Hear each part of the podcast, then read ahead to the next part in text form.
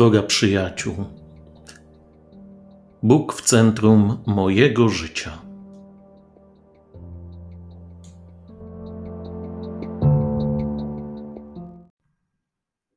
Trwamy w Wielkim Poście. I to nasze ostatnie spotkanie w tym trymestrze naszej formacji. Dlatego zachęcam Was, abyśmy na dzisiejszą, tego tygodniową modlitwę przygotowali tekst z Ewangelii według świętego Mateusza z rozdziału 26, wersety 36 do 46. Mateusz 26, 36, 46. Opis modlitwy Pana Jezusa w Getsemani. Na początku oczywiście znajmy, znajdźmy czas, przestrzeń, abyśmy te kilkanaście minut byli sam na sam z Panem Bogiem, z Jego Słowem. Przeczytajmy kilkukrotnie ten fragment Ewangelii, te dziesięć wersetów z Ewangelii według świętego Mateusza. Postarajmy się wyobrazić, użyć wyobraźni, aby zobaczyć to miejsce, zobaczyć Jezusa, uczniów przychodzących do ogrodu Getsemani. Zachęcam Was również do tego, aby spróbować e, doświadczyć emocji i uczuć, jakie mogły towarzyszyć i uczniom, a w szczególności Jezusowi. Na pewno nie zapomnijmy pomodlić się o światło Ducha Świętego, byśmy do tych słów Bożych nie podchodzili z rutyną, bo je znamy, bo wiemy, co się wydarzyło, żeby ta nowość spotkania z Bogiem żywym i prawdziwym miała miejsce podczas naszej modlitwy. Prośba o owoc tej kontemplacji, tej medytacji, to poprośmy o dogłębne poznanie Pana, o dar współodczuwania z Nim. Trzy moje podpowiedzi. Po pierwsze, ogród życia. Wiecie, gdy tak czytam tę historię o modlitwie Pana Jezusa w Getsemani, to przypominam sobie inny ważny ogród, mianowicie ogród Eden. Bo historia relacji Boga i człowieka rozpoczyna się właśnie w biblijnym, biblijnym obrazem ogrodu Eden. I pewne zakreślenie koła historii znów odbywa się w ogrodzie, w ogrodzie Getsemani. W tym miejscu, gdzie rosły drzewa oliwne, gdzie była tłocznia oliwy, gdzie przychodzili ludzie, aby też w tym ogrodzie zbierać owoce, te oliwki, przetwarzać je. I chciałbym, żebyśmy to hasło ogród potraktowali bardzo symbolicznie. Ogród Eden na pewno kojarzy nam się z symbolem życia. Wszystko, co najpiękniejsze, Bóg daje człowiekowi. Bóg pozwala człowiekowi w tym ogrodzie życia rozwijać się, rozkwitać. W ogrodzie zbieramy owoce. I tak jak z ogrodem, tak z naszym życiem, można o ten ogród dbać, można go współtworzyć, ale przecież można też ogród zaniedbać, zapuścić, zniszczyć to miejsce Getsemani to także jest ogród, ale ogród w zupełnie innych okolicznościach. Zobaczmy, że Jezus przychodzi do Getsemani nocą, gdy ustaje już wszelka ludzka aktywność, gdzie raczej wszyscy już są po domach, przygotowują się do snu. Gdy kończy się kolejny dzień życia, Jezus wychodzi do tego ogrodu. Więc może tak symbolicznie popatrz na swoje życie i na życie Jezusa. Jakim ogrodem jest moje życie? Czy jestem ogrodem zaniedbanym? Czy jestem, czy moje życie, o moje życie dbam, pielęgnuję? A jeśli tak, to jakie obszary tej mojej codzienności są zaniedbane, a jakie są pięknymi rabatami, jakie przynoszę owoce? Czy moje życie przypomina taką ciągłą walkę z zarastającymi różnymi obszarami, które być może stają się zachwaszczone albo jałowe? Powtórę, bądź tam z Jezusem w Getsemani w nocnej porze. Niejako przenieś się na koniec jego dnia, koniec jego życia. Niech Jezus nie czuje się tam osamotniony. Bo pomyśl, czy ty chciałbyś, chciałabyś u końca swojego życia być osamotniona. Druga podpowiedź to taka perspektywa, e, e, światło na ten fragment Ewangelii, żeby zobaczyć Jezusa, Ojca Niebieskiego i zobaczyć też przyjaciół. Słuchajcie, wydaje mi się, że w chwilach trudnych nie chcemy być sami. Szukamy ratunku, szukamy podpowiedzi, pomocy.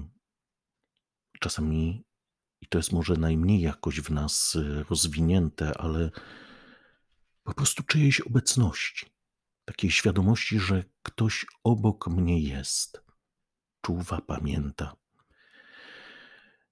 I taką też e, cechą chyba ludzką jest, że jest taki odruch, że coś, gdy trudno przeżywamy, to wpierw jakby się zamykamy. Zamykamy, nawet ze złości kogoś odsyłamy. Mówimy: Nie chcę ciebie teraz, daj mi spokój. Ale to jest raczej taki krzyk bezradności, takie wołanie odstraszające, ale naprawdę nie chcemy w tym, co trudne, być po prostu sami, pozostawieni sami sobie. Nawet gdy, jak wspomniałem, kogoś w takim krzyku bezradności odrzucamy, ale tęsknimy za delikatną, czułą, wyrozumiałą i miłosną obecnością. Gdy mamy do kogoś zaufamy, nie chcemy, żeby nam towarzyszył w trudnych chwilach, aby poszedł z nami do lekarza, aby był z nami w sądzie, czy załatwiał jakieś urzędowe sprawy, które są dla nas trudne. Potrzebujemy kogoś bliskiego, potrzebujemy przyjaciół. Jezus zabiera przyjaciół do Getsemani liczy na ich obecność, na wsparcie. Bo wierzę w tym Getsemani w ogrodzie przede wszystkim spotka Ojca.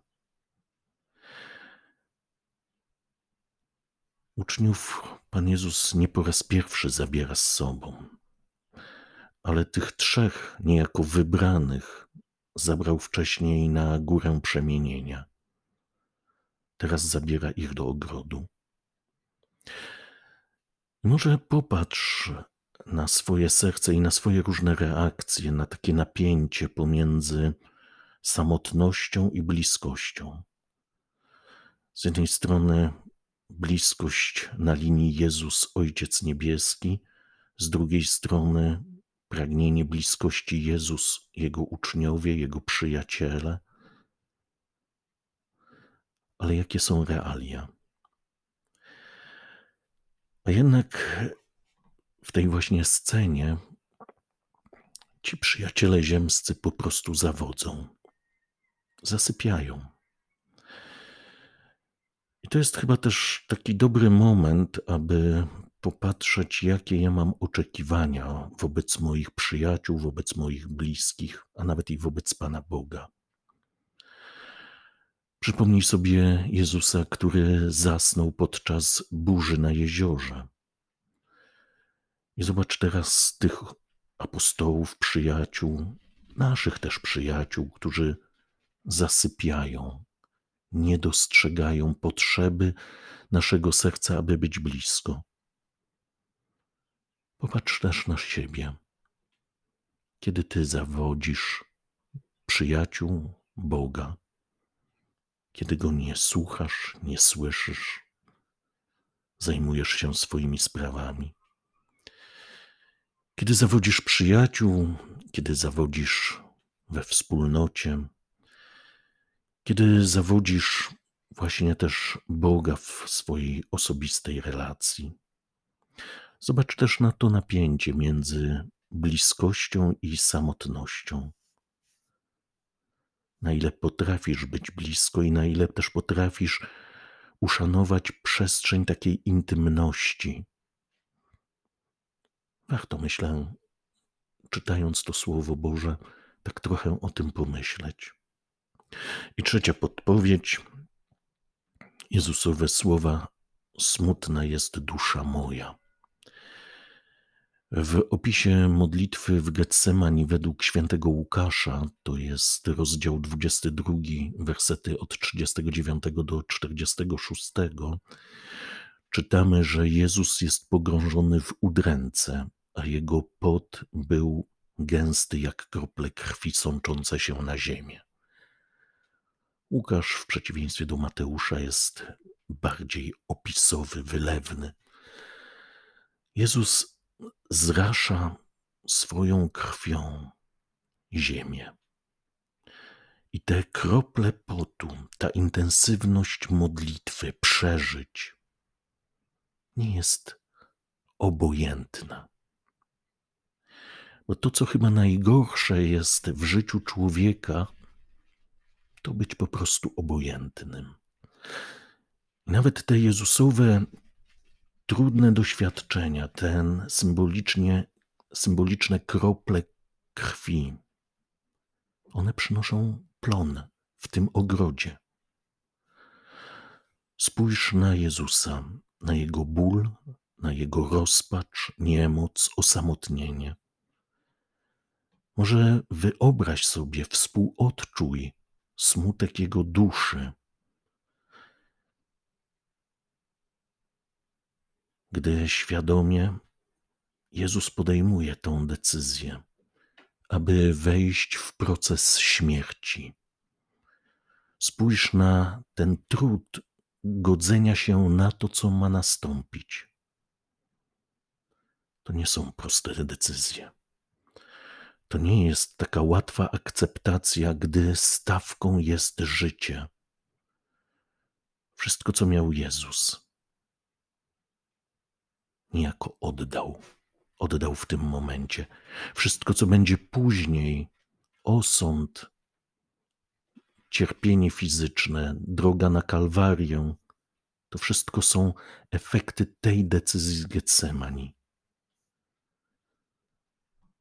Zobacz, że Jezus, który się smuci, który dotyka dna rozpaczy, jest mimo wszystko pełny zaufania do Ojca Niebieskiego, że to jest jedyna droga, że nie ma innej, nie ma półśrodków, że to jest jedyna droga do zbawienia i to nawet nie siebie, ale innych. Pomyśl o tych swoich decyzjach, takich trudnych. Może było ci dane je przeżywać, może one są przed tobą. Może wzdrygamy się w ogóle na myśl, że mielibyśmy podejmować takie decyzje. I tu nie chodzi tylko o to, żeby poświęcić siebie. Pomyśl o tych swoich nawet małych, codziennych decyzjach kiedy poświęcasz swój komfort, swoje siły, swoje plany, po to, aby komuś pomóc. Czy jesteś w stanie to czynić? Czy myślisz bardziej o sobie, o swoich bliskich? Już tak trudniej jest pomyśleć o kimś, kto jest troszeczkę dalej. Więc pomyśl o swoich i przełomowych, trudnych decyzjach, o tym, czy wówczas rozmawiasz w ogóle z Bogiem, czy szukasz Jego wsparcia, czy może zatopisz się w tym smutku, uważając, że to jest taka beznadzieja, że teraz trzeba się w tym pogrążyć, nie widząc, że to jest droga do celu. Pobądź z Jezusem, z Jezusem w Getsemani, z Jezusem cierpiącym, wybierającym, ale też który ma wielkie zaufanie, wielką wiarę i miłość do swojego Ojca.